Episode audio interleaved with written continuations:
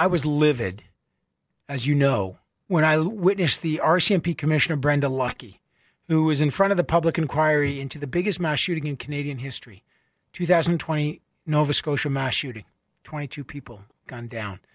The RCMP had made so many mistakes. Their communications was a mistake. They delayed warning people about a guy disguised as an RCMP officer. It has been a deadly fiasco, and the inquiry has shown that.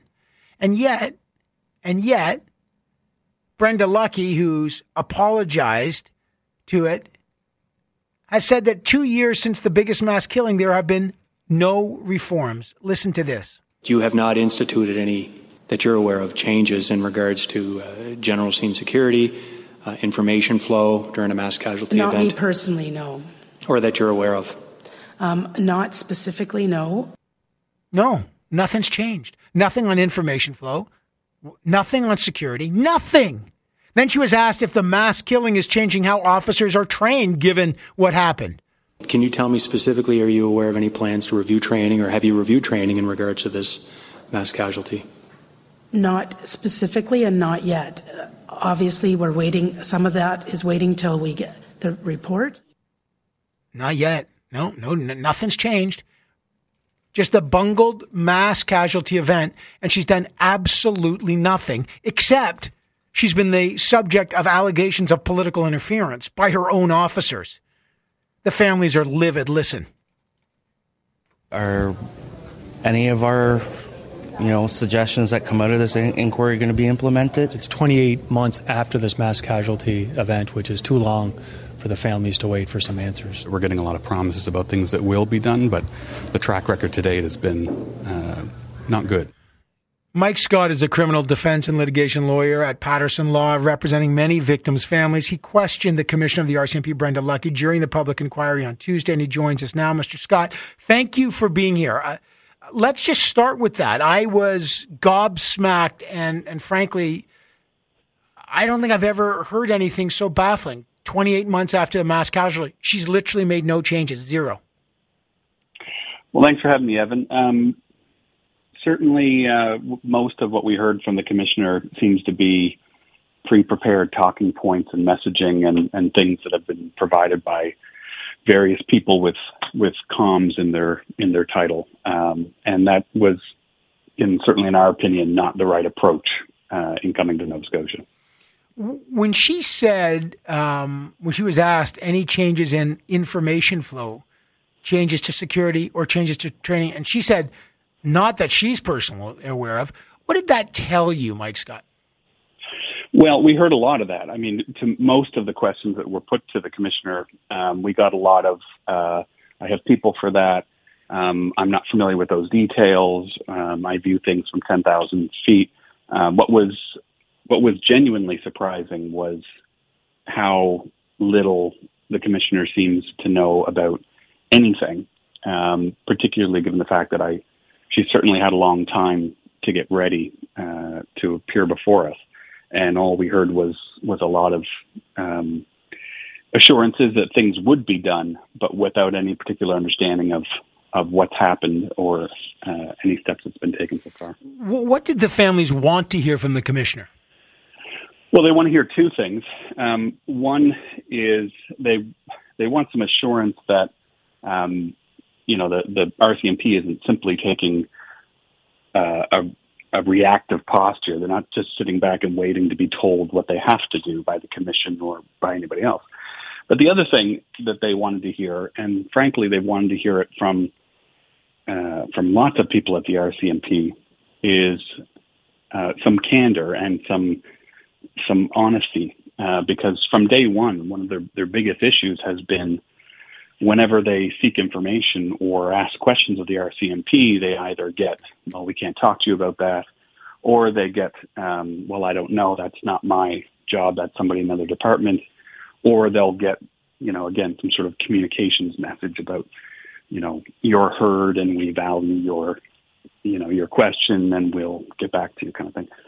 Um, and what they were really hoping is that as the leader of the RCMP, as, as you know the person who's ultimately in charge, that somebody would speak to them directly and offer them something maybe a little bit more uh, honest and candid than than just you know positive Yeah. uh, thoughts. but no action. Can you tell us, I, I, and, and just remind people, I'm, I'm speaking to Mike Scott, the criminal defense lawyer uh, representing the victims of the largest mass casualty, um, mass shooting event in Canadian history in Nova Scotia. When she said, Have you instituted any changes to information flow during a mass casualty event? She says, Not me personally, no. Uh, I want people to understand who may not have followed this closely why that's so almost insulting because information flow was life saving at that point, and that was a, a, huge problem with the RCMP. Can you tell us why information flow is so like it sounds anodyne, but it's actually very significant?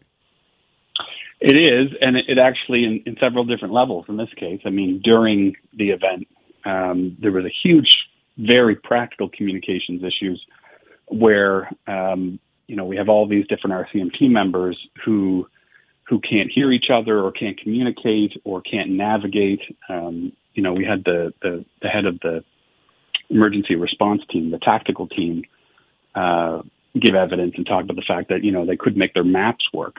Um, they had they had to use their personal cell phones and Google Maps to figure out where they're going, and you know critical information uh, that was obtained in the very first 911 call, identifying that the perpetrator uh, was this person, identified him by name, that he was in a RCMP cruiser, you know, all these really critically important bits of information in the first few minutes uh, of the event never made it to the people that needed to know that information. Never even made it up to the ranks of the RCMP, let alone to to the people of Nova Scotia. So, you know, what was clear was that from a, a tactical perspective, there were these really significant communication issues within the RCMP, some of it relating to technology and equipment, some of it to do with processes, but uh, the fact that, that these members weren't able to talk to each other and they couldn't move information from the ground to the managers. I mean, we heard Brenda Lucki, the, the CEO, or uh,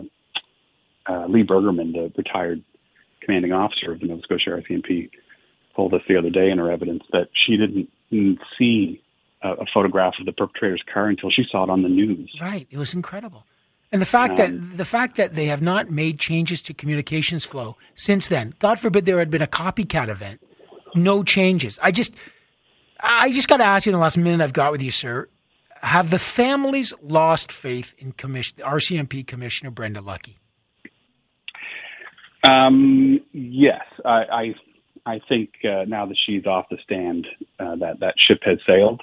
Um, you know, we tried to warn the RCMP in advance through other witnesses about, you know, the best way to to approach these victims, and some of them have done a pretty decent job. But simply, uh, you know, coming before them and saying, you know, we haven't done anything, but we're, you know, we're going to do really well, and you know, we really wish you'd stop putting out negative narratives about the about the RCMP, and um, that was a mistake.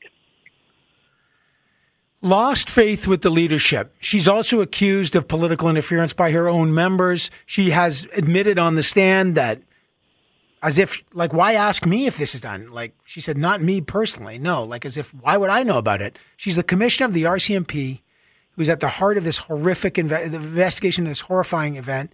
Um, and just to hear you say that the families have now lost faith is just compounding this this this unimaginable tragedy. Mike Scott, a criminal defense and litigation lawyer at Patterson Law, representing the victims' families, many of them, and you questioned the commissioner uh, during her, as you say, pre-packaged and very uninformative tech, uh, testimony. Thank you, sir, for your time, and I hope these families get answers and some some sort of justice here. Thanks, Evan. It was nice talking.